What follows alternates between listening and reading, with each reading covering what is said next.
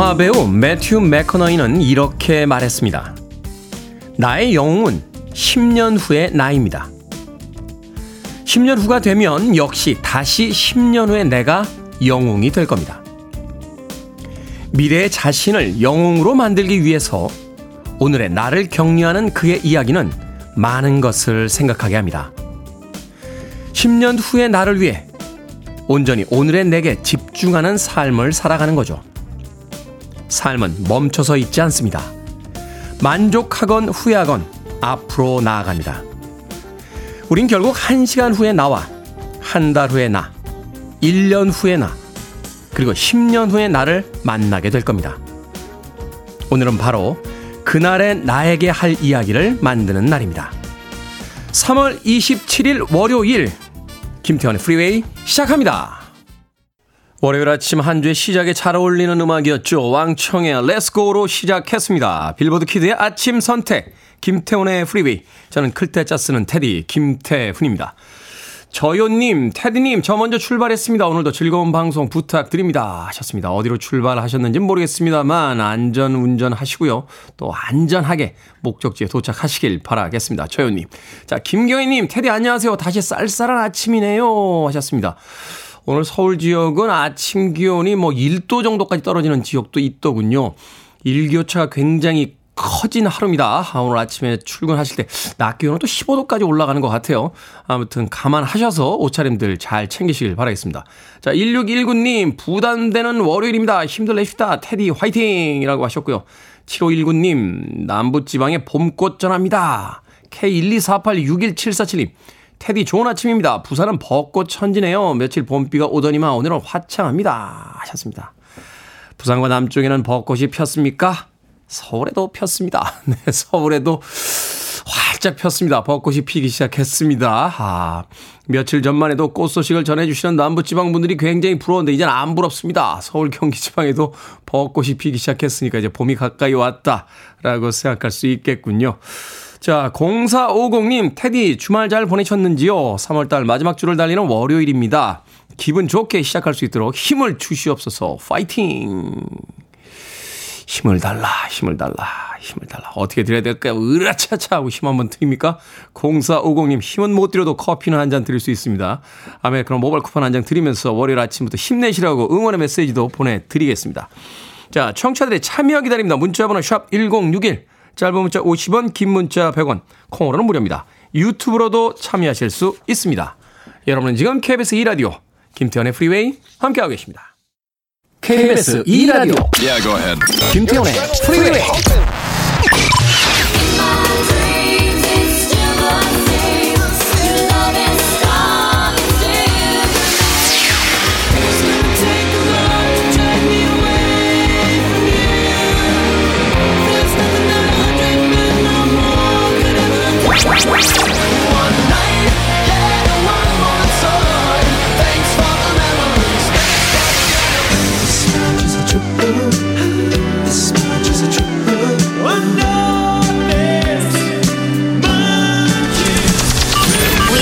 stop the music. 이 음악 저도 참 오랜만에 들어보네요. 영국 밴드죠. 에이스의 How Long 듣고 왔습니다. 이 폴 캐릭이라고 하는 아주 유명한 아, 뮤지션이 있었던 팀인데 이 폴 캐릭은 나중에 Mike and the Mechanics의 멤버가 되기도 했습니다. 에이스의 How Long 듣고 왔습니다. 자, 아, 박예정님, 테디 3월 한 달 동안 주말 농장 비닐하우스 지었습니다. 너무 힘들어요. 새벽 4시부터 일했더니 신랑이랑 저 몸이 말을 안 듣습니다. 힘든 월요일이 될 것 같지만 다음 달부터 하우스 안에 식물 자랄까 생각하니 뿌듯하긴 합니다. 하셨습니다. 주말 농장 비닐하우스. 야, 이것도 이 직접 짓는 겁니까?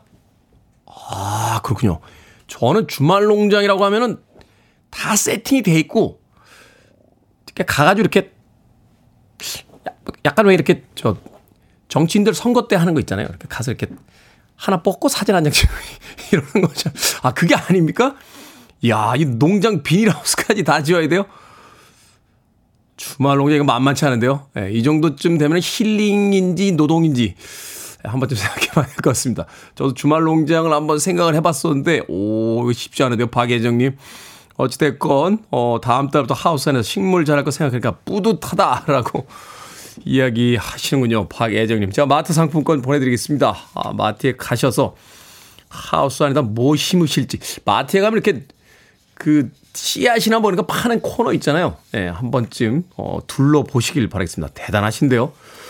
어, 장영우님, 테디 반갑습니다. 아, 월요일부터 신입사원이랑 안양 출장 가고 있습니다. 거래처 일이 잘못되어서요. 사장님이 가셨어야 하는데 해외 가족 여행 중이라 부득이 제가 갑니다. 잘해야 될 텐데 힘든 일은 왜 저만 시키는지 모르겠어요. 라고 하셨습니다. 믿으니까 시키죠. 장영호님. 사장님이 가셔야 되는 일을 대신 가는 거면 정말 믿고 있다. 뭐 이런 뜻 아닙니까? 이건 툴툴거리는 일은 아닌 것 같은데요. 자, 이제 세상에 장영호님의 실력과 능력을 보여줄 기회가 온 겁니다.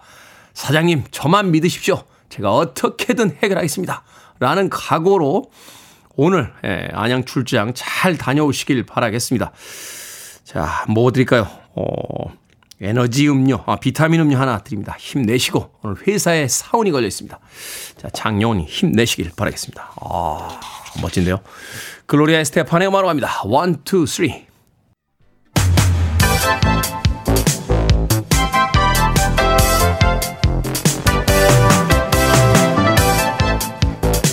이 시각 뉴스를 깔끔하게 정리해 드립니다. 뉴스 브리핑 캔디 전예현 시사평론가와 함께합니다. 안녕하세요. 안녕하세요. 전예현입니다. 자 2326님께서 주요 핵심 뉴스를 달달 맛깔스럽게 전해주시니까 이 시간이 기다려집니다라고 응원의 메시지 보내주셨습니다.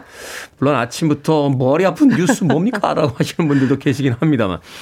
자, 경찰청 국가수사본부장에 우종수 경기남부 경찰청장이 내정이 됐다고요? 정순신 변호사가 자녀 학폭 논란으로 낙마한 지 지금 한 한 달 정도 됐죠? 그렇습니다. 정순신 변호사가 임명됐을 때 초기의 논란은 검사 출신이다라는 거였는데 사실 이후에 국민 여론이 비판적인 데에는 자녀의 학교 폭력 논란이 있었습니다. 어쨌든 낙마한 지 한 달 정도 지났고요. 그동안 경찰청 국가수사본부장은 공석이었습니다. 그런데 이 새로운 국가수사본부장으로 우종수 경기 남부 경찰청장이 내정된 것으로 전해지고 있습니다. 우종수 청장 경찰 내 수사통으로 알려져 있고요. 경찰청 형사국장 경찰청 차장 등을 맡았던 인물로 전해지고 있고요. 이 국가수사본부장은 사실 굉장히 중요한 자리이죠. 경찰 내에서도 서열 2위 따라서 경찰 내부 인사가 발탁돼야 된다는 목소리가 사실 그동안 많았었고요. 네. 또 검경 수사권 조정 이후에 국가수사본부장이 경찰 수사권 독립을 상징하는 보직이기 때문에 내부에서도 이 자리는 그래도 경찰 출신 내부 인사 발탁이 좋겠다라는 의견이 많은 것으로 전해졌습니다. 어쨌든 내정이 된 인물에 대해서 대통령실이 27일 공식 인선 결과를 발표할 예정인데요. 어, 앞서 낙마자가 있었기 때문에 이번에는 경찰 내부의 여론이라던가 또 전반적인 국민 여론이 어떨지 주목이 됩니다. 그렇죠. 정부 쪽에서도 이제 정순신 변호사의 낙마가 있기 때문에 검사 출신을 다시 기용하기는 좀 정치적인 부담감이 있었겠죠. 자, 일제 강점기 강제동원 피해자가 미쯔비시 중공업을 상대로 소송을 제기했습니다. 예, 이거 조금 헷갈리실까봐 설명을 드리면은요. 사실 소송을 통해서 이미 여러 가지 재판이 진행 중인 상황에서 이 일제 강점기 강제동원 이 징용 피해자 4명이 전범기업 미쓰히시 중공업을 상대로 국내 자산에 대한 압류를 해달라 그리고 현금화를 위한 소송을 제기한 겁니다. 제가 앞서 말씀드린 재판은 무엇이냐면 위자료 청구 소송입니다. 그런데 네. 1심과 2심에서 이 4명이 모두 승소를 했는데 지금 어떤 상황이냐면요. 피고비업인 미스히비 중공업이 상고에서 지금 4년 넘게 대법원에 계류되어 있는 상태였습니다. 따라서 이번 소송은 위자료 청구 소송이라기보다는 승소한 것을 근거로 미쓰비시 중공업의 국내 자산이나 압류 현금화를 위한 해달라 이런 소송이라고 볼 수가 있겠는데요. 네, 강제 집행을 해달라는 거죠. 그렇습니다. 왜 이분들이 이렇게 이런 소송을 냈을까? 일단 일제 강제동원 시민 모임 등을 통해서 소송 대리인을 통한 입장을 보면은 제가 말씀드렸듯이 이미 1심에서 승소를 해서 미쓰비시 배상 금액을 강제 집행할 수 있는 가집행 권리까지 확보한 상태였습니다. 하지만 여러 가지 가집행을 미뤄왔는데 최근에 보니까 우리 정부에서 제3자 변제 방안을 발표했잖아요. 이랬을 경우에 원고들이 했던 소송 취지가 왜곡될 수 있다라고 판단한 것으로 보이고요. 두 번째로 지금 1심, 2심 승부, 승소한 것을 제가 설명을 드렸는데 미쓰비시 중공업이 상고를 하다 보니 지금 대법원에 계류돼서 이 사건이 지금 4년 넘게 계류가 된 상황입니다. 네. 그리고요, 이 현금화 명령을 이번에 신청한 원고의 피해 당사자 양영수, 김재림 할머니, 그리고 1944년에 도난카이 지진으로 사망한 강제징용 피해자 유족 두 명인데 일단 살아계신 두 분의 연세를 제가 한번 짚어봤습니다. 양영수 할머니 94세, 김재림 할머니 93세입니다. 과연 대법원에 계류된 상태에서 계속 이렇게 확정이 안 되는 상태에서 더 이상 기다릴 수가 없다라는 것도 판단에 영향을 미친 것으로 보입니다. 제가 잘 이해가 안 가서 여쭤보는 건데 이제 법원에서 판정이 나오잖아요. 그럼 그대로 이제 집행을 해야 되는데 행정부에서 다른 대안으로 그 법원 집행을 무시할 수가 있는 건가요? 예전에 이미 강제 집행 관련해서 대법원 판결이 나온 바가 있죠. 네. 그런데 정부에서 이번에 강제동원 피해자에 대해서 제3자 방식을 발표하면서 그러기 때문에 이제 전문가들 사이에서는 이게 삼권 분립 즉 대법원의 판결을 행정부에서 무시하는 것 아니냐라는 비판이 나오는 것은 지금 테디님의 질문과 마찬가지 맥락에서 볼 수가 있습니다. 그렇군요.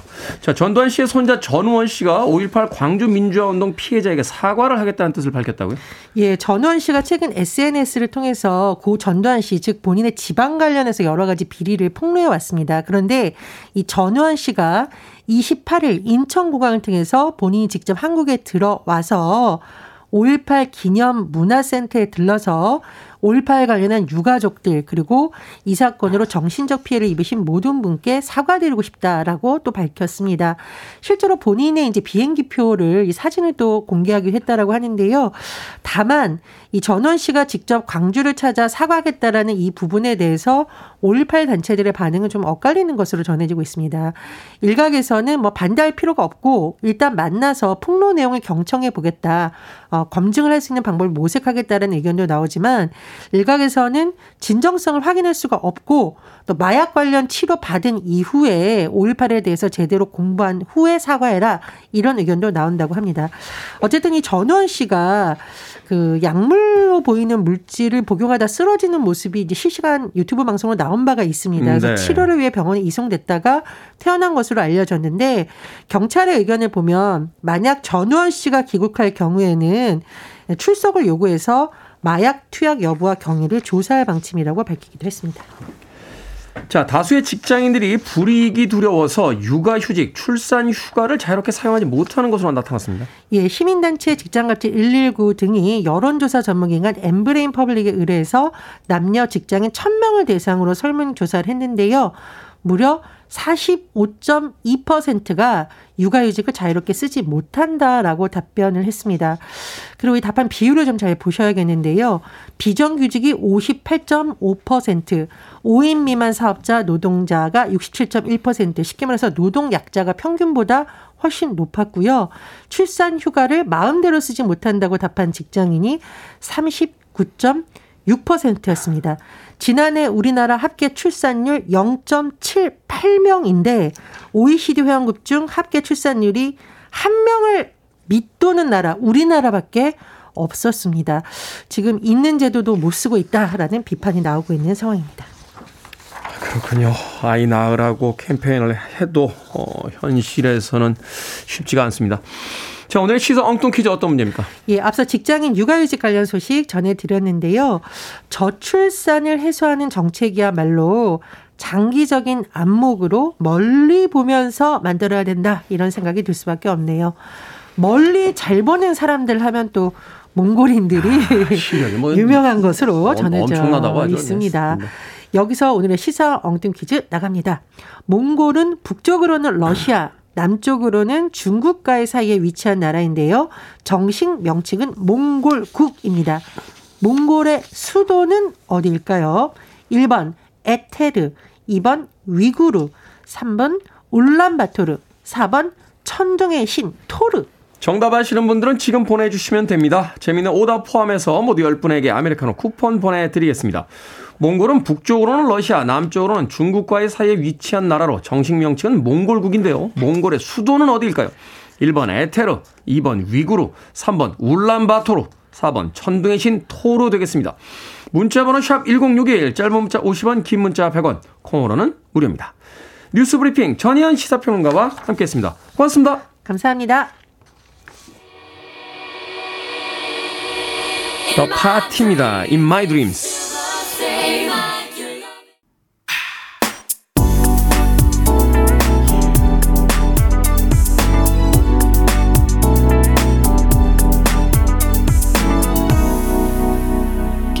김태훈의 Freeway.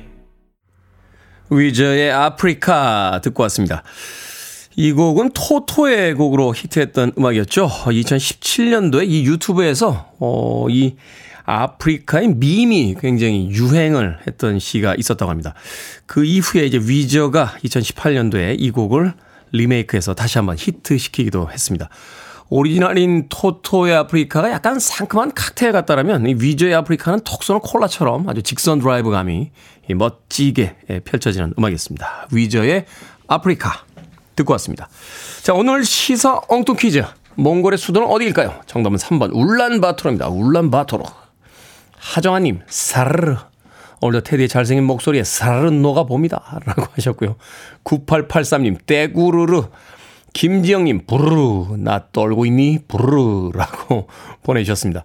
그런가 하면 정답 맞춰주신 분들도 많으세요. 7945님, 울란바토르입니다. 잡힐 듯한 반짝이는 별들, 광활한 초원이 너무 좋았습니다. 아, 다녀오셨군요.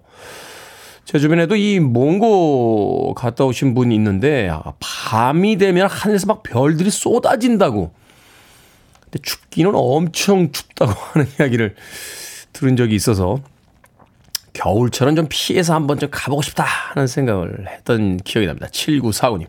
정은재님, 울란바토르입니다. 우리 남편이 제일 가고 싶어 하는 곳 버킷리스트 중에 하나예요. 몽골 가서 말 타고 달려보고 싶다네요. 라고 하셨습니다. 몽골 사람들 안장 없이 말 타지 않습니까? 얼마 전에도 그 KBS 다큐멘터리 하나 보는데, 이야, 진짜 안장도 없이 말 위에서 아이들이 막 말을 타면서 달리는데, 서커스 보는 듯한 그런 기분이 들더군요. 걸음마를 시작하기 전부터 말을 타는 민족이다 하는 이야기를 하더군요. 몽고의 울란바토르 오늘의 시사엉뚱 퀴즈의 정답이었습니다. 방금 소개해드린 분들 포함해서 모두 10분에게 아메리카노 쿠폰 보내드립니다. 당첨자 명단 방송이 끝난 후에 김태훈의 프리웨이 홈페이지에서 확인할 수 있습니다. 콩으로 당첨이 되신 분들은 방송 중에 이름과 아이디 문자로 알려주시면 모바일 쿠폰 보내드리겠습니다. 문자 번호 샵 1061, 짧은 문자 50원, 긴 문자 100원입니다. 자, 오지연님의 신청곡으로 합니다. 보이존, No matter what.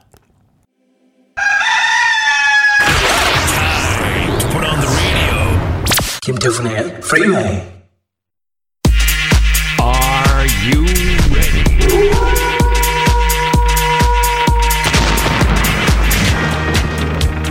명쾌, 상쾌, 통쾌 상담을 보장합니다. 결정을 해드릴게 신세계 상담소.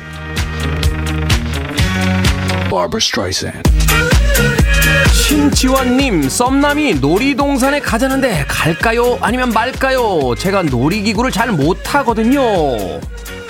갑시다. 술맛도 누구랑 마시는가에 따라 맛이 달라지듯이 놀이기구도 누구랑 가냐에 따라 달라집니다. 그리고 놀이공원에 어디 놀이기구만 타러 갑니까? 김예진님, 아이가 자꾸 저보고 엄마는 공부 잘했어? 하고 묻는데 솔직히 얘기할까요? 아니면 좋은 본보기를 위해 잘했다고 거짓말 할까요?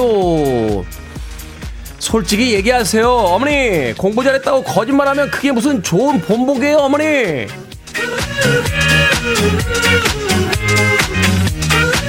7505님, 동생이랑 김밥집을 하는데 자꾸 싸웁니다. 동생한테 그만두라고 하고 사람을 쓸까요? 아니면 제가 좀 참아볼까요? 좀 참아봅시다. 그만두라고 했다가 동생 역할도 그만두겠다고 할까봐 겁이 좀 나네요. 요즘 사람 구하기도 힘들어요. 8372님, 저는 50대 초반인데 아내가 저만 보면 가슴이 답답해진답니다. 각방을 쓸까요? 아니면 말까요? 각방 씁시다. 짧은 인생 가슴은 답답하게 살아서는 안 되지 않겠습니까? 각방 쓰고 가슴 안 답답하게 삽시다. 방금 소개해드린 네 분에게 선물도 보내드립니다. 콩으로 뽑힌 분들 방송 중에 이름과 아이디 문자로 알려주세요. 고민 있으신 분들 언제나 상담 의뢰해 주시기 바랍니다. 문자번호 샵 1061, 짧은 문자 50원, 긴 문자 100원, 콩으로는 무료입니다.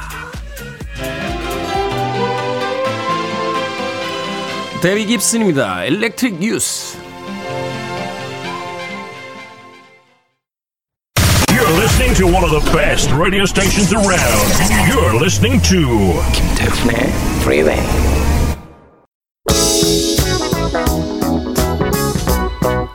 빌보드 키드의 아침 선택 KBS 2라디오 김태훈의 프리웨이 함께하고 계십니다. 1부 끝곡은 라디오의 You Can Change That 듣습니다. 저는 잠시 후 2부에서 뵙겠습니다.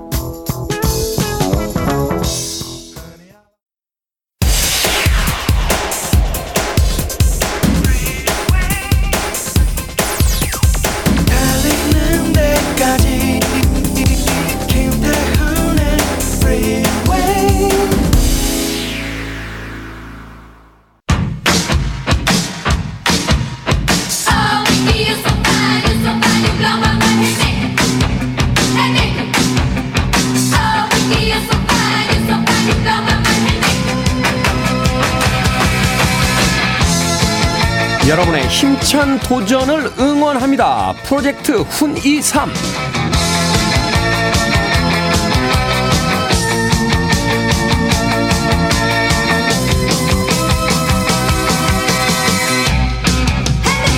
김연숙님께서 보내주신 사연입니다. 뜻깊은 프로젝트 훈23을 통해서 딸을 응원하고 싶어요. 딸이 자격증 시험 실기를 두 번이나 떨어지고 말았거든요. 직장에 다니면서 주말엔 도서관에서 정말 열심히 공부했는데 이번에 한 문제 차이로 떨어져서 아쉬움이 더 크다고 합니다. 우리 딸 지혜가 다음번에는 꼭 합격할 수 있도록 테디가 응원해 주세요. 이렇게 사연 보내주셨습니다. 자, 김현숙님을 전화 연결해서 따님을 같이 응원해 보도록 하겠습니다. 여보세요? 여보세요. 안녕하세요. 반갑습니다. 이야, 목소리는 어머니가 아니라 따님 같으시네요. 본인 소개 좀 해주세요. 네, 안녕하세요. 저는 인천 논현동에 사는 58살 김연숙이라고 합니다. 네, 어머니. 따님이 시험에 네. 떨어져서 많이 힘들어하고 있다라고 하셨는데 요즘 어떻게 지내고 있습니까? 네, 요즘에 좀 힘들어하고 있는데 퇴근하고 와서는 막 너무 의기소침해 있고 웃음이 많던 아이가 막 웃음도 막 들어 있고 또 방에 들어가면 나오질 않아요. 그래가지고 좀 대화가 줄어들고 그래서 조금 마음이 좀 아파요. 아, 그렇군요. 제가 혹시 네. 어떤 시험을 봤는지 여쭤봐도 될까요? 네, 우리 아이가 그 건설 환경 쪽 일을 회사를 다니면서 어, 이번에는 그 아 뭐지 생각이 갑자기 생각이 안 나네. 음, 네네. 온실 아, 네 온실가스 관리 기사. 아. 어, 네 그거 시험을 지금 세 번째 봤는데 한 문제 차이로 떨어졌다 하더라고요. 이야, 그 쉽지 않은 시험인 것 같네요. 벌써 이 이야기만 들어도. 오, 그렇군요. 그럼 이제 네. 두번 떨어지고 세 번째 시험에 이제 도전하겠다 이렇게 의사는 밝힌 상황입니까? 어, 네. 근데 그거 온실가스 관리기사뿐만 아니라 또 산업안전기사라고 또 시험을 또 또 한 가지가 있어요. 네. 그, 그것 또한, 네, 두 번째 도전하고 있고, 그래서 요번에 4월 달에 시험 있고, 또 6월 달에 또 하는 가지, 어, 산, 예, 시험이 또 두 가지가 있다는 거예요. 네. 그래서, 예, 끝까지 도전하겠다고 밝히더라고요. 요때가 기회입니다. 요때가. 지금 이제 봄이거든요. 봄이기 때문에 네. 이제 꽃놀이 가는 분들이 많아요. 시험 공부하시는 분들 중에도 기분이 싱숭생숭하신 분들이 많은데 요때 바짝 열심히 하면 다 젖힐 수 있습니다. 뭐 이런 이론이 맞는지 는 모르겠습니다. 저는 뭐 운전면허도 두 번 떨어지고 세 번째 가서 붙었어요. 그러니까 따님에게 힘내라고 제 이야기도 좀 전해주시고. 네. 어머님이 보시기에 따님 공부 정말 열심히 하나요? 어, 그럼요. 저희, 우리 아이가 왕복 4시간 걸려서 출퇴근을 하고 있거든요. 아, 예, 그렇군요. 버스를 두 번, 네, 버스를 두 번 갈아타고, 인천에서 서울까지 다니니까. 네. 어, 아무, 힘, 아무래도 힘들잖아요. 그래서 이번에 또 야근이 또 많더라고요. 이번 주에 계속. 네, 그래서 이제 퇴근해도 그 늦게까지 막 12시 넘어까지 밤에 이제 공부를 하고 또 주말이면 또 이틀 쉬는데도 도서관에 가서 뭐 공부도 열심히 하고 이렇게 음, 돌아오거든요. 아, 그렇군요. 정말 열심히 네. 공부를 했는데 그 열심히 한 만큼의 어떤 성과가 없으니까 조금 지금 힘이 빠져 있는 상황인 것 같다. 네. 자, 어머니는 그럼 이 상심한 따님을 위해 어떻게 위로를 해주고 계세요? 음, 음, 근데 막, 어, 이렇게 막 가서, 어, 이렇게 힘들지, 힘들지 얘기하는 것보다도 제가 그 3년째 아이 도시락, 점심 도시락을 싸고, 싸주고 있어요. 아니 어머니가 더 힘드시겠네 공부하는 것보다. 어, 그래서 딸이 좋아하는 요즘에 이제 아스파라거스가 많이 나오거든요. 네. 아스파라거스 야채 볶음도 해주고 또 불고기도 좋아하니 불고기도 해주고 오늘 아침에는 이제 쪽파가 좀 요즘에 좀 싱싱하게 맛있더라고요. 쪽파 이렇게 파전해가지고 넣어주고 보냈어요. 그러니까 그런 먹는 거 에좀 힘을 보태주고 있어요. 야, 참. 이 많은 시험을 공부하는 수험생들은 알아야 돼요. 본인들은 공부만 하면 되지만 그 뒤에서 이렇게 뒷바라지 해주시는 부모님들이 있기 때문에 예, 공부할 수 있다는 거. 도시락. 저희 어머니가 저희 막내가 고등학교 졸업하는 날 정말 만세 부르셨어요. 이제 도시락 끝이라고. 근데 아직도 이제 공부하는 따님을 위해서 도시락을 또 싸주고 계시다. 네. 자, 따님은 출근 중인가요? 어, 네, 지금 버스에서 듣고 있을 거예요. 네, 지금. 출근하고 있어요. 자, 따님 이름 부르시면서 지혜야 하면서 이름 부르시면서 응원의 메시지 한번 보내주신다라면 어, 지혜야, 지금 출근 중인데, 너의 꿈을 항상 응원하고, 또 하고자 하는 목표가 달성되도록, 어, 늘 곁에서 응원할 테니까, 우리 지혜 열심히 하고, 또 그런 열심히 하는 만큼 또 결과가 나올 거니까, 항상 어, 응원하고, 어, 힘내자. 어, 사랑해. 화이팅! 야 어머니의 목소리의 그 긍정의 기운이라고 해야 되나요? 이 에너지가 아, 지혜 씨 별로 걱정하실 거 없으실 것 같아요. 네, 이 기운이면은 아, 분명히 시험에 잘 합격하실 겁니다.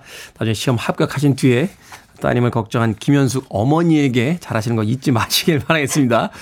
자, 다음 시험에는 꼭 좋은 결과 있길 저도 기원을 해보면서 10만원권 백화점 상품권도 보내드릴게요. 따님과 함께 쓰세요. 네, 고맙습니다. 테디. 너무, 어, 반가웠고요. 어, 너무 좋았어요. 네. 제가 더 좋았습니다. 그 목소리에 제가 기운을 얻어서 갑니다. 고맙습니다. 네, 수고하세요.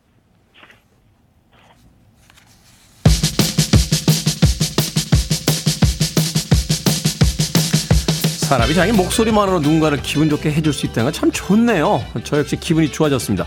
자, 시험에 떨어져서 응원이 필요한 김현숙님의 따님 지혜씨에게 응원의 메시지 보내주세요. 세 분 추첨해서 커피 쿠폰 보내드립니다. 벅스피즈입니다. Making Your Mind Up.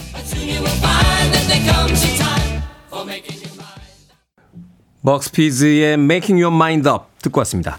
자, 김태훈의 프리웨이 공사 창립 50주년 이벤트 프로젝트 훈이삼 응원을 주고받는 시간 함께하고 있습니다. 자, 지혜 씨를 응원하는 응원의 메시지가 도착을 했습니다. 이효리님, 지혜님 대단하신 거예요. 회사 다니면서 그 어려운 기사 시험 준비하는 거 멋지십니다. 다음번에 꼭 좋은 결과 들려주세요. 하셨고요. 9711님께서는 무조건 응원합니다. 자격증 시험은 최소 3번 이상은 도전하는 게 국룰이죠. 이제는 합격이에요. 미리 축하드립니다. 유수정님, 3년간 공무원 시험 공부할 때 뒷바라지 해두던 엄마 생각에 출근 준비하던 벼랑간 글썽이고 있습니다. 엄마한테 감사하다고 말씀드려야겠어요. 가족들의 응원이 있으니까 시험 꼭 합격하실 겁니다. 지혜님이라고. 세 분 응원의 메시지 보내주신 세 분에게 커피 쿠폰 보내드리겠습니다. 자, 방금 그 응원 메시지의 주인공인 김지혜님께서 문자 보내셨습니다. 엄마 딸 지혜예요. 엄마 응원 고맙고 사랑합니다. 다음에는 시험 꼭 합격할게요. 하셨습니다. 시험에 꼭 합격하시면 좋고요. 시험에 혹시라도 합격 못하셔도 엄마 여전히 사랑스러운 딸이니까 너무 기죽지 마시길 바라겠습니다. 자, 프로젝트 훈이삼 도전하는 분들, 새 출발을 앞둔 분들, 응원이 필요한 분들 신청해 주시면 됩니다. 응원과 함께 10만원권 백화점 상품권도 보내드립니다. 문자번호 샵 1061, 짧은 문자 50원, 긴 문자 100원, 홈페이지나 인스타로도 신청하실 수 있습니다. I want it. I need it. I'm desperate for it. Okay, let's do it. 김태훈의 Freeway. 노래가 나온 지 40년에 가까운 시간이 흘렀습니다만 여전히 흥미롭습니다. 스펜더 발레의 True 듣고 왔습니다. 1899님, 테디 목소리 들으며 늘 출근하는데 오늘은 괴산 캠핑장 텐트 안에 누워서 아침을 맞이하고 있습니다. 매일 출근하며 부럽다는 생각을 했는데 오늘은 제 얘기를 듣고 부러워하는 분들 많겠죠? 오늘도 모두 모두 화이팅입니다. 라고 하셨습니다. 괴산 캠핑장 텐트 안에 누워서 아침을 맞고 있다. 야 진짜 부럽네요. 4879님, 쉬는 날이라 늦잠 좀 자려고 했더니 창밖에 나무에서 새한 머리가 지저귀고 있어서 잠이 깼네요. 하셨습니다. 이렇게 아침에 일어날 수 있으면 참 복 받은 거 아닙니까? 새들이 지저귀는 소리를 듣고 깬다. 그냥 자연스럽게 눈이 떠진다. 예. 월요일부터 금요일까지는 저는 알람에 일어나거든요. 따라랑 하는 거 알람. 알람 소리가 종류가 여러 개 있지 않습니까? 이렇게 스마트폰 알람을 보면 뭐 물소리도 있고요. 뭐 피아노 소리 같은 딩동댕 뭐 이런 소리도 있고 아주 아주 뭐라고 할까요? 그 숲속에서 새들이 지저귀는 것 같은 알람 소리도 있어요. 어, 그런 소리를 써볼까도 생각을 했는데, 알람의 제 1, 첫 번째 임무는 사람을 깨워줘야 되는 거잖아요. 예. 알람 소리가 너무 평화로우면, 예, 아침에 혹시라도 눈을 못 뜰까봐, 알람 소리 중에서 이런 표현이 어떨지 모르겠습니다만, 제일 뭐뭐 같은, 예, 제일 방정맞고 시끄럽고 기분 나쁘게 하는 소리를 맞춰놨어요. 그래야 아침에 일어날 수 있을 테니까. 예. 다행히 요즘은 이제 알람 울리기 한 뭐 15분 전, 뭐 30분 전에도 이렇게 눈이 떠져서 예, 알람이 울릴 때까지 그냥 반수면 상태로 침대에서 뒹굴뒹굴 하게 되긴 합니다만. 알람이 없이 일어날 수 있다는 거 참 좋죠. 새소리에 잠이 깬다. 텐트장에서 누워서 아침을 맞이하고 있다. 1899님, 4879님 정말 이야기 오르는 아침의 풍경을 보내주셨습니다. 자, 정광규님, 안녕하세요. 저 오늘 생일인데 아내가 아침부터 장어를 구워줍니다. 아, 오늘 아침에 왜 이렇게 DJ에게 빌런들만 등장합니까? 정말 1년에 한 번 있을까 말까 한 날이에요. 대박입니다. 장어구이 든든히 먹고 출근 중입니다. 지금 듣고 있을 아내한테 항상 고맙고 사랑한다고 테디가 외쳐주세요. 정광규님의 아내분, 남편분이 항상 고맙고 사랑한답니다. 장어요? 장어라. 에밀리아의 음악으로 갑니다. 빅빅 월드.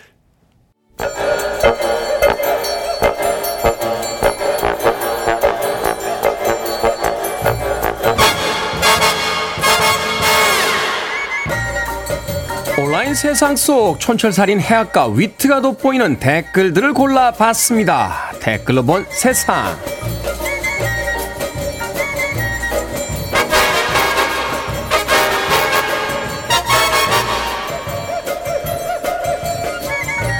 첫 번째 댓글로 본 세상. 일본 도쿄에 있는 패스트푸드점에 설치된 의자가 화제가 되고 있습니다. 매장에는 알파벳 T자 모양의 1인용 의자가 여러 개 설치가 돼 있었는데요. 한 명이 엉덩이를 겨우 걸칠 수 있는 크기지만 다행히도 엉덩이에 닿는 부분은 쿠션이 들어가 있었습니다. 논란이 일자 업체 측에서는 빠른 식사를 하는 손님을 위해 그리고 많은 고객이 식사를 할 수 있도록 고안한 의자라며 더 이상 이 의자를 늘리지 않겠다고 밝혔습니다. 자, 여기에 달린 댓글들입니다. 후덜덜님, 저럴 거면 차라리 의자를 없애고 서서 먹도록 하는 게 낫겠습니다. 아나님, 아무리 바쁘고 빨리 식사를 한다고 하더라도 앉아서 먹는 동안은 편하게 먹게 해줘야죠. 아니면 저 의자에 앉는 대신 할인을 해주든가요. 장사도 좋고 비즈니스 아이디어도 좋습니다만 좀 심하다 싶네요. 햄버거 가격에 의자 사용료 다 담겨 있는 거 아닙니까?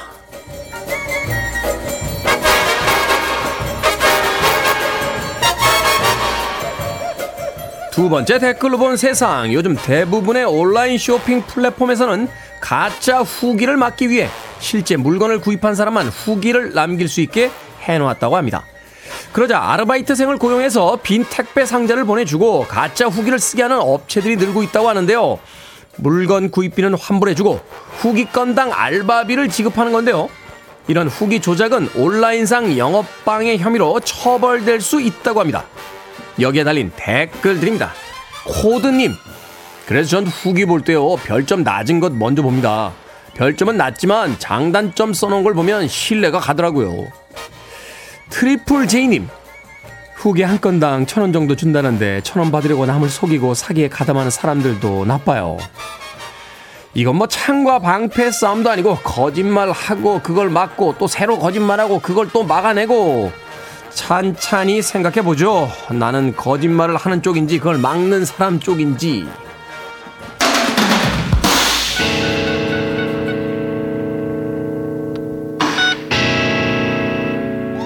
호주의 펑크락 밴드죠. 86년도 빌보드 핫백 차트 5위까지 올랐던 겁니다. 인엑시스, Need.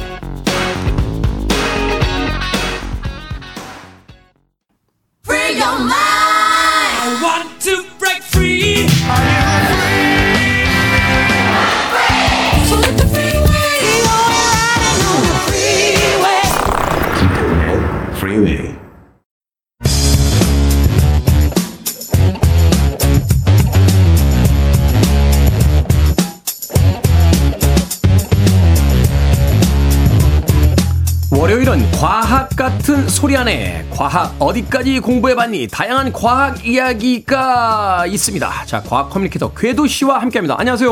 안녕하세요, 궤도입니다. 자, 감기는 좀 나셨습니까? 아, 괜찮아졌습니다. 네. 아직 몸이 좀 잠겨 있는데 네. 일단 기침이 좀 덜 나가지고 음. 예, 뜨거운 물 부으면서 하면은 괜찮지 않을까. 아, 사람이 건강해야지 긍정적이 돼요.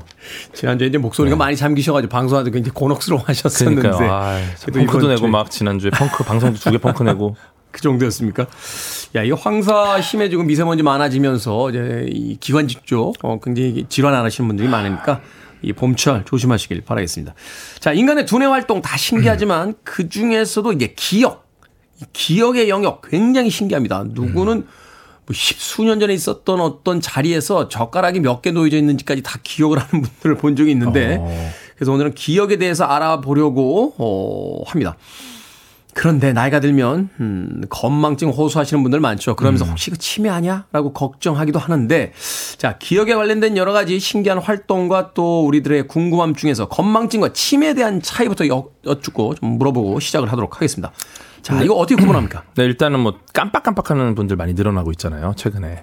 저도 그래요. 예, 저도 그렇고 뭐 리모컨 어디냐, 핸드폰 막 전화하면서 핸드폰 어디 갔냐고 막 물어보고 전화하는 사람한테 친구한테 전화해놓고 왜 전화했는지를 잊어버려요. 그런 것도 있고, 예. 그리고 뭐 지하 주차장에서 이제 자동차 찾기, 그거는 예. 도대체 몇 층에 했는지 분명히 여기다 해놨는데 그거는- 없어. 그건 이제 그런 건 신경 안 써요. 그건 늘 도난 당한 일어나는 줄, 일이니까. 도난 당한 줄 알아요. 차. 내 차 누가 늘- 갖고 왔냐고. 늘 이런 2층에 세워놓고 지하 1층에서 찾고 있어. 그러니까 네, 뭐 누르면서 돌아다니잖아요. 그러니까요. 예. 아. 근데 이게 반복되다 보니까 이게 건망증인가 아니면 치매 초기 증상인가 요거를 걱정하는 분들이 많이 계셔갖고 네. 일단 구분하는 방법을 좀 말씀을 드리면은 치매는 이제 기억력 장애만 있는 게 아니라 공간 지각력이나 뭐 계산 능력, 판단 능력 이렇게 좀 전반적으로 능력이 다 떨어져요. 뇌와 관련된 그리고 그 일상생활에서 뭔가 수행하는 능력도 좀 감퇴가 되고요. 그리고 이제 치매 환자 같은 경우가 이제 특징이 옆에서 힌트를 줘도 힌트를 들어도 기억이 안 나요. 그러니까 왜그 네. 포털 사이트 비밀번호 네. 그 힌트 넣잖아요. 예. 힌트를 보고선 이게 뭐지? 그러니까 이 힌트도 기억이 안 나. 그러니까 그리고 뭐 약간 뭐 오늘 뭐 먹었지 해도 너 뭐 미역국 뭐 이렇게 국만 들으면 아 맞다 봐 이렇게 돼야 되는데 네. 아예 기억해야 해내야 될 목표조차 기억이 나지 않는 상황. 이게 이제 치매라고 보이고요. 아 그렇구나. 건망증은 자연적인 현상입니다.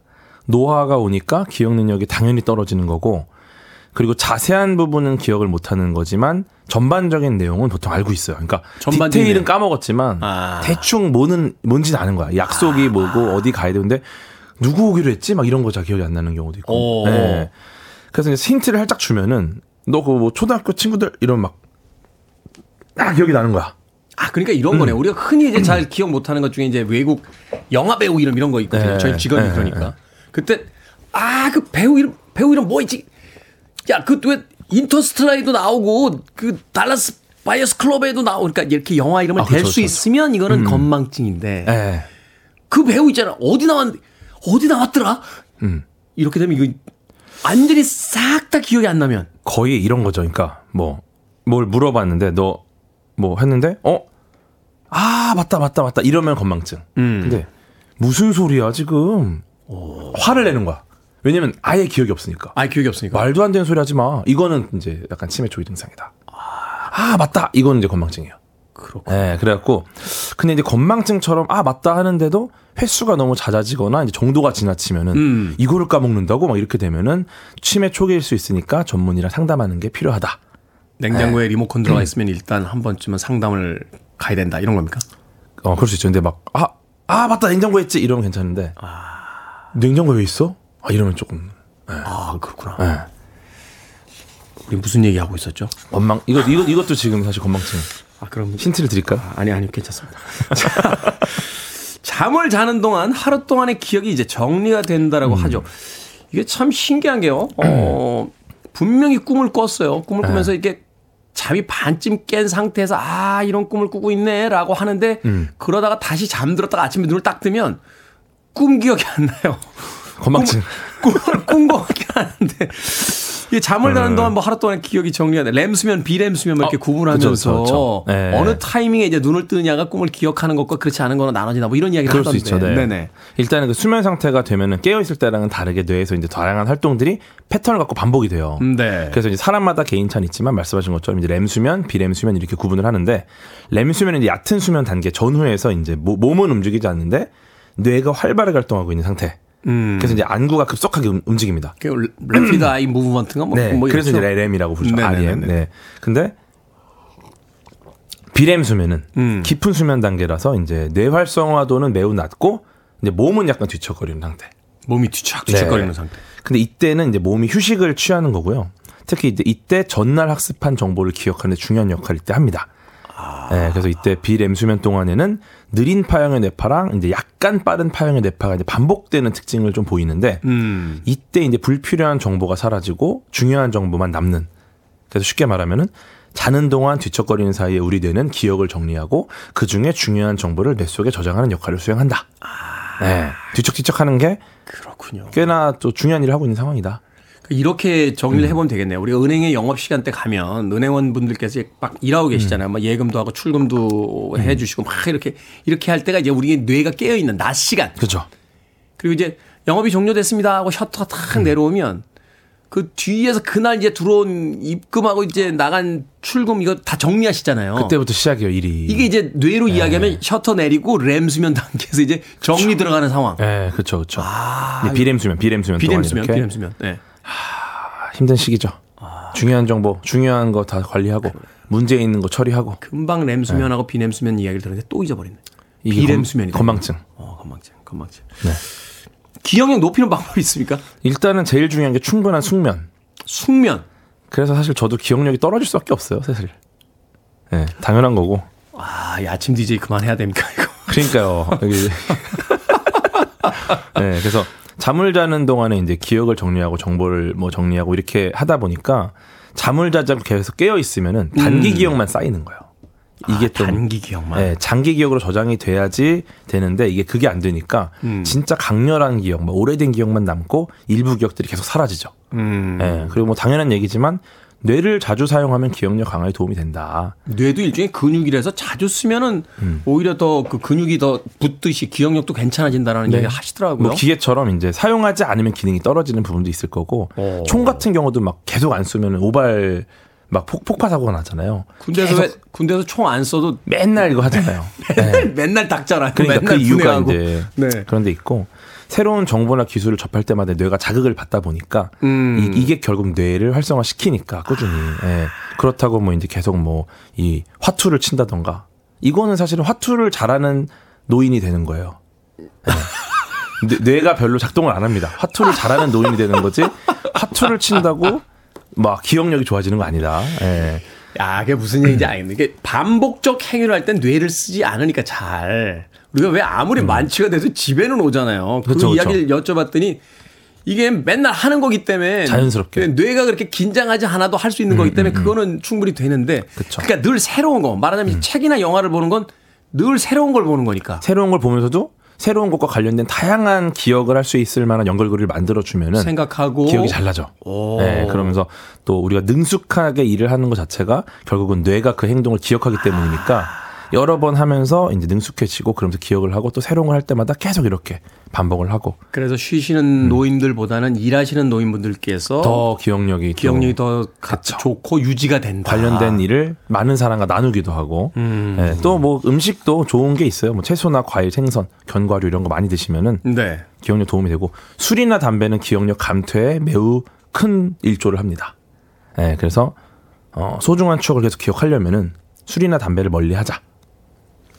그래서 사진은 꼭 찍어둬요. 음, 술자리에서 지난밤에 누구랑 마셨는지 아. 알아야 되니까. 가끔 잊어야 될 때도 있으니까 네. 그때 드시는 거 아닐까. 그때는. 네. 네. 근데 그러면 또 중요한 걸 잊어. 아, 술자리에서 슬픈 걸 잊으려고 술을 드시면 슬픈 건나 각인이 돼 있고 아침에 일어나면 꼭 확인하는 네. 게 있어. 중요한 걸 잊어 자꾸. 휴대폰을 열고 어, 카드 명세서가 나한테 와 있는지 아니면 거의 와 있어. 어, 나는 택시비만 찍혀 있으면 그렇게 행- 아. 행복해요. 아침에 아 내가 안 냈구나 하면서 행복할 때가 있습니다. 음악 한 곡 듣고 와서 기억에 대한 이야기 좀 더 과학적으로 나눠보도록 하겠습니다. 폴아웃보입니다. 아, Thanks from the memories. 빌보드 키드의 아침 선택, KBS 2라디오, 김태훈의 프리웨이, 과학 같은 소리 하네 과학 커뮤니케이터 궤도 씨와 함께 기억에 대해서 알아보고 있습니다. 폴아웃보이의 Thanks for the memories 듣고 왔습니다. 제가 앞서서 이 곡을 Thanks from the memories라고 잘못 소개를 했더라 우리 민희용 PD가. 음. 어, 음악 나가는 동안. 그럴 수 있죠. 저는 분명히 Thanks for the memories로 한것 근데 같은데. 오늘이 또 기억에 대한 얘기이기 때문에 제 이런 기- 이스터에그를 숨겨놔야 제 기억엔 분명히 Thanks for the memories였거든요. 자, 우리가 기억을 잘 하지 못하고 자꾸 잊어버리는 이유 뭡니까? 그렇죠. 일단 기억을 먼저 정의해야 되는데 보통은 기억을 사실이라고 생각해요 사람들이. 근데 기억하고 음. 사실은 다른 겁니다. 그 심리학자분께서 그 이야기 하시더라고요. 기억은 자기 편의대로 조작되고 편집돼서 저장된다. 맞아요, 맞아요. 어. 그러니까 사실을 특정한 형태로 저장했다가 나중에 재구성해서 확인하는 현상이 기억이에요. 음. 내가 그냥 꺼내는 거야. 그래서 사실과 왜곡된 부분이 굉장히 많고 전혀 다른 형태로 기억에 남는 경우도 있고, 네. 네, 즉 믿는 대로 기억하는 경우가 많다. 근데 이제 이러한 기억이 이제 금방 잊을 수 있는 단기 기억이 있고 오랫동안 거의 뭐 평생 동안 유지되는 다 장기 기억이 있고 이렇게 나눌 수 네. 있는데 단기 기억은 이제 뇌세포와 뇌세포 사이에 새로운 회로가 만들어지지 않는 대신에 신경 전달 물질이 뇌세포 말, 회로 말단에 분비가 돼서 약간 잔상처럼 남아요. 장기 기억은. 근데, 자- 근데 단기 기억은 근데 장기 기억은 뇌세포에 새로운 신경 회로망이 생깁니다. 음. 이런 역할을 하는 기관이 이제 뇌 해마라는 기관인데 기억 학습을 관장하거든요. 이 해마가 실제로 그 바다에 있는 해마처럼 비슷하게 생겨갖고 해마라고 아, 부르는. 그래요? 네. 그래서 결국은 기억이 사라지는 망각 이것도 뇌 신경 세포가 새로 생기면서 일어나는 현상이다. 그래서 기존 신경 회로가 이제 방해를 받기 때문에 새로 생기면 네. 저장된 기억이 없을 가능성이 생긴다. 이렇게 보고 있죠. 그렇군요. 이제 기억도 여러 가지로 나눠지게 되는데 그 중에서도 이제 오- 아주 오래된 장기 기억들은 이제 저장이 돼 있고 단기 기억들이 이제 그 잘 저장이 안 되다가 그러다가 이제 넘어가는 경우가 있고 장기로. 네. 네. 이게 또 이제 치매로 가게 되면 사실은 장기 기억도 이제 서서히 잊게 되는. 그렇죠. 자- 장기 기억이 그래도 그나마 좀 잘 버티는데. 음, 아, 네. 자, 특히 어린 시절의 기억은 없는 사람들이 되게 많습니다. 언제까지 기억하세요? 어릴 때? 저요? 예. 이거 가지고 막 천재성이 막 이런 거 막 구분하던데. 어, 아주 어릴 때까지 기억하는 사람들은 막, 막 되게 똑똑한 거 같은 느낌이고, 막. 저희 할머니가 음. 아들이 손주가 태어났다고 기뻐하시던 것까지 기억이 납니다. 아, 딱 태어나는 순간에 할- 할머니가 기뻐하시는 순간. 와, 진짜 천재시네요. 아니, 거기까지는 아니고요. 하여튼 뭐, 예.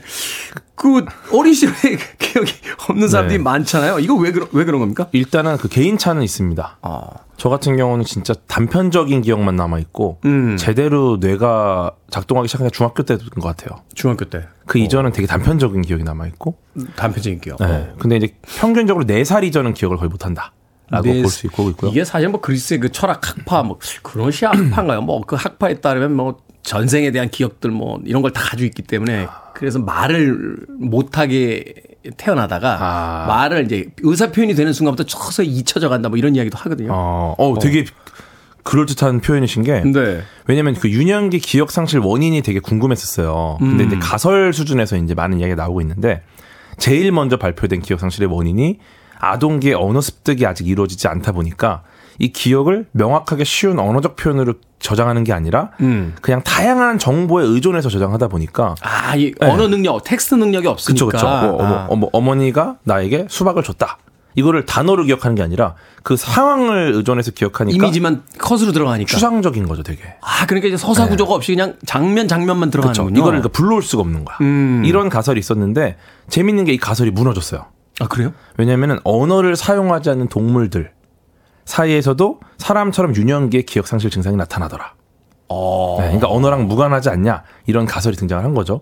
물론 뭐가 맞다라고 아직 확, 확신할 수는 없지만. 네. 네. 근데 이제 그 다음에 나온 가설이 해마 발달 때문에 그렇다. 해마가 이제 단기 기억을 장기 기억으로 전환하는 중요한 역할을 하는데 4살 이후부터 해마가 본격적으로 발달을 합니다. 네. 예, 이 말이 뭐냐면은 새로운 뉴런이 생성되는 과정에서 과거 기억과 관련된 뉴런들이 이제 새로운 거를 하느라고 음. 약화되고 변경되면서 약간 기억이 흐려지지 않나. 왜냐면 그때부터 해마가 발달을 하기 시작하니까. 음. 예. 그래서 이걸 쥐실험으로 증명을 했어요. 캐나다 토론토 대학에서. 네. 그 바닥에 전기가 흐르는 금속 우류에 질을 넣고 첫날 한번 전기를 흘려줘요. 둘째 날 이제 그 우리에 딱 넣으면은 성인 쥐는 일단 주춤하면서 약간 공포를 느껴요. 이미 기억이 있으니까. 전기 흐름 기억이 있으니까. 아, 하지만 새로운 신경세포가 계속 만들어지는 아귀쥐는 둘째 날도 하루만 지났는데 이미 용감해. 다 까먹었어. 전날 있었던 일을 다 잊어버려서. 네. 아, 또 성인쥐한테도 뉴런 발생을 촉진시키는 운동을 막 시켰더니 성인쥐도 이제 까먹었어요. 운동을 했더니. 이게 참 아이러니네요. 그러니까 발달을 하는 바람에 기억을 잃는다는 거잖아요. 네, 새로운 기억을 계속 받아들이느라고 예전의 기억이 사라진 걸로 추측을 하는 거죠. 예.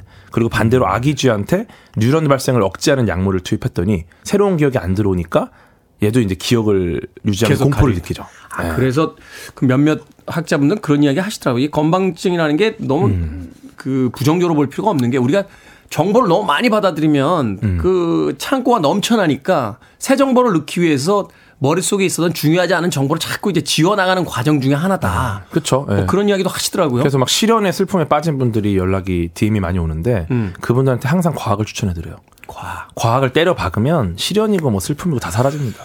지금 머릿속에 꽉 차 있는데 지금 뭐. 예. 자, 그렇다면 어린 시절의 기억은 전부 다 사라지는 겁니까? 일단 두 가지로 해석이 가능한데 어린 시절 기억은 저장을 실패해서 머릿속에 남아있지 않다. 음. 혹은 두 번째로는 기억이 남아있지만 우리가 회상하지를 못한다. 어딘가에 있는데 찾지를 못한다. 예. 둘 중에 하나를 이거를 고민하다가 이제 역시 캐나다 토론토 대학 연구팀의 쥐 실험 결과를 보니까 그 성인쥐 아기쥐 실험 했잖아요. 근데 아기쥐에 대해서 공포 반응을 보이지 않았었는데 공포 기억을 생성할 때 활성화된 신경세포를 빛으로 자극을 했더니 다시 공포 기억을 떠올려. 음. 이 말은 뭐다? 어딘가에 있다. 어딘가에 있다. 무려 90일 뒤에도 그 공포를 떠올리고 그래서 저장 문제가 아니라 회상 문제가 아니었나 이렇게 보고 있습니다. 제가 좀 다른 엉뚱한 이야기 같습니다만 이 와인을 시음할 때요 이렇게 그 디케, 디켄팅이라고 하죠 이렇게 돌려서 이렇게 코에 탁 대고 이제 향을 맡아요. 그럼 막 어디서 뭐 살구 향이 난다, 뭔 향이 난다. 음. 흥미로운 건 뭐냐면 자기가 맡아보지 않은 향은 못 찾아내요. 아. 그런데 어, 아마 이런 경험 가지신 분들 계실 거예요. 어떤 와인에 이렇게 향을 딱 맡으면 진짜 수십 년 동안 잊어버리고 있던 어떤 장면 하나가 팍 떠오를 때요. 아, 그게. 향으로 기억이 되어 있는 거예요. 그럴 수 있죠, 그럴 수 있죠. 그러니까 어디서 엉뚱한 향을 맡았던 어떤 기억이 있는데 음. 그걸 갑자기 2, 30년이 지난 뒤에 와인 향을 맡다가 음. 이게 갑자기 떠오를 때가 있어요. 그러니까 그건 기억의 어딘가에 저장되어 있는 게 아닌가 음식 딱 먹고 멀미만 난다는 분들. 있어요. 엄청 오래전에 멀미했던 맛이 떠오르는 분들이 계시죠. 그 기억이 돌아옵니다. 자, 오늘 과학 같은 소리 안에 오늘은 과학이 밝혀낸 기억 이야기. 에, 아침 DJ는 아직까진 건망증으로 확인이 됐습니다. 지금까지 과학 커뮤니케이터 궤도 씨와 이야기 나눴습니다. 고맙습니다. 감사합니다.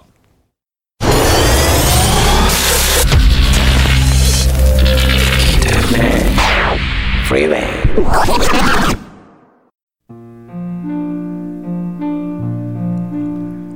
KBS 2라디오 김태훈의 프리웨이 오늘 방송 여기까지입니다.